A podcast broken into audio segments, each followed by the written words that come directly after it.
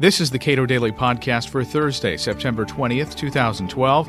I'm Caleb Brown. Rachel Carson's Silent Spring is credited with launching the modern environmental movement in the United States, but her science was at best faulty and at worst wrong in critical ways.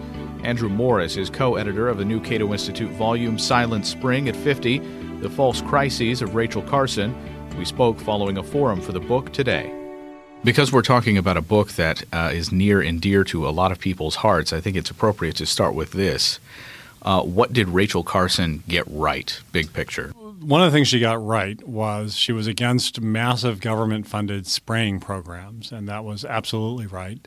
The USDA was pouring money into broadcasting pesticides all over uh, the United States in a vain effort to eradicate gypsy moths and fire ants and things like that. And those were gross violations of the property rights of the people who were being sprayed. Uh, it uh, injured organic farmers and bird lovers and so forth. And she was absolutely right that that was a misallocation of resources. Okay, moving on then. Uh, you make specific reference to uh, Rachel Carson's uh, communication of ideas about rates of cancer uh, with respect to the use of DDT. She gave a very misleading uh, portrayal of ca- the situation with cancer. So she had a very dramatic chapter entitled One in Four that predicted that one in four Americans would die of cancer. And that uh, that's a number that scared the crap out of me when I read the book as a 12 year old. And it's a number that scared uh, many people who read it. Now, that didn't take into account a number of things. She was not looking at age adjusted cancer rates.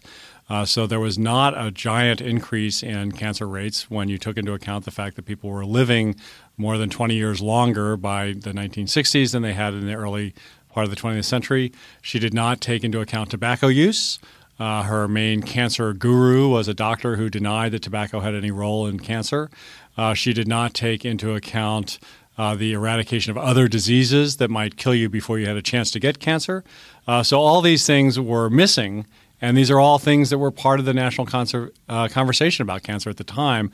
And so it's not that she was a naive journalist uh, who just didn't know better. She was a trained scientist.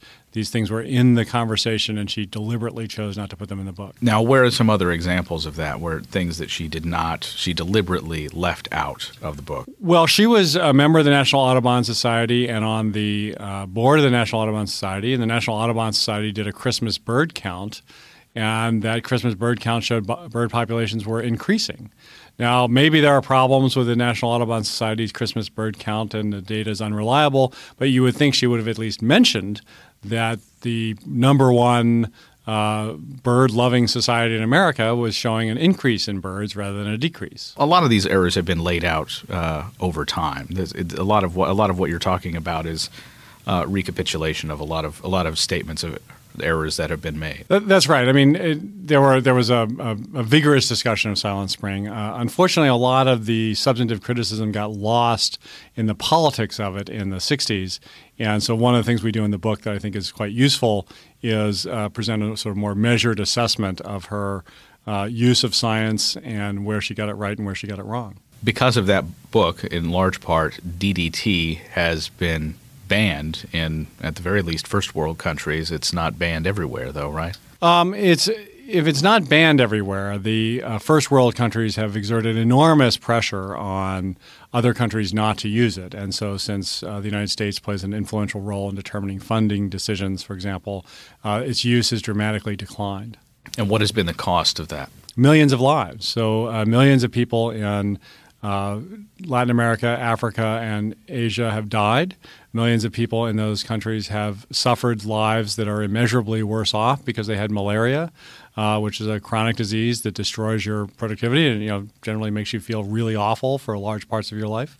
And that's a real human cost that uh, I think can be laid directly at the doorstep of Rachel Carson, who again deliberately chose not to highlight the public health use of insecticides and so did not uh, give a balanced portrayal of their role in making human lives better. One of the things you said at the forum is that Rachel Carson was not particularly good at comparative risk. And when you're comparing the cost associated with, for example, malaria, and the cost associated with a chemical that uh, eliminates the insects that cause malaria, that would seem to be a fairly important skill to possess. That's right. I mean, so she wasn't presenting a balanced assessment of the role of DDT. So uh, let me just elaborate on that a little bit. Uh, one of the things about DDT that makes it so effective is that not that it kills mosquitoes, uh, which is what she focused on, but that it keeps mosquitoes out of the house. It's a it's an irritant and a spatial repellent,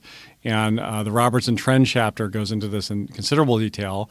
But there's good evidence that spraying the walls of a house with a low uh, dose of DDT uh, keeps mosquitoes out of your house, uh, and so when you go to sleep at night, they don't bite you and that breaks the transmission cycle. It doesn't involve exposing people to anything uh, particularly bad, and it doesn't build resistance in the mosquitoes because the mosquitoes aren't getting it on them. They're just uh, staying out of your house. And that's an excellent uh, example of something that she never discussed. One thing that uh, you don't mention in the book, and uh, but uh, is the case, is that DDT is effective against bed bugs, and in many urban centers in the United States, bed bugs have been a very serious and growing problem. That's right. And uh, if we had a balanced policy, uh, a chemical that was effective against bed bugs and is largely is certainly not acutely toxic to humans and which is largely safe for humans uh, would be part of the arsenal for dealing with it. And if I lived in New York City and was faced with a bedbug epidemic there, I'd certainly want that to be part of the arsenal public health authorities had.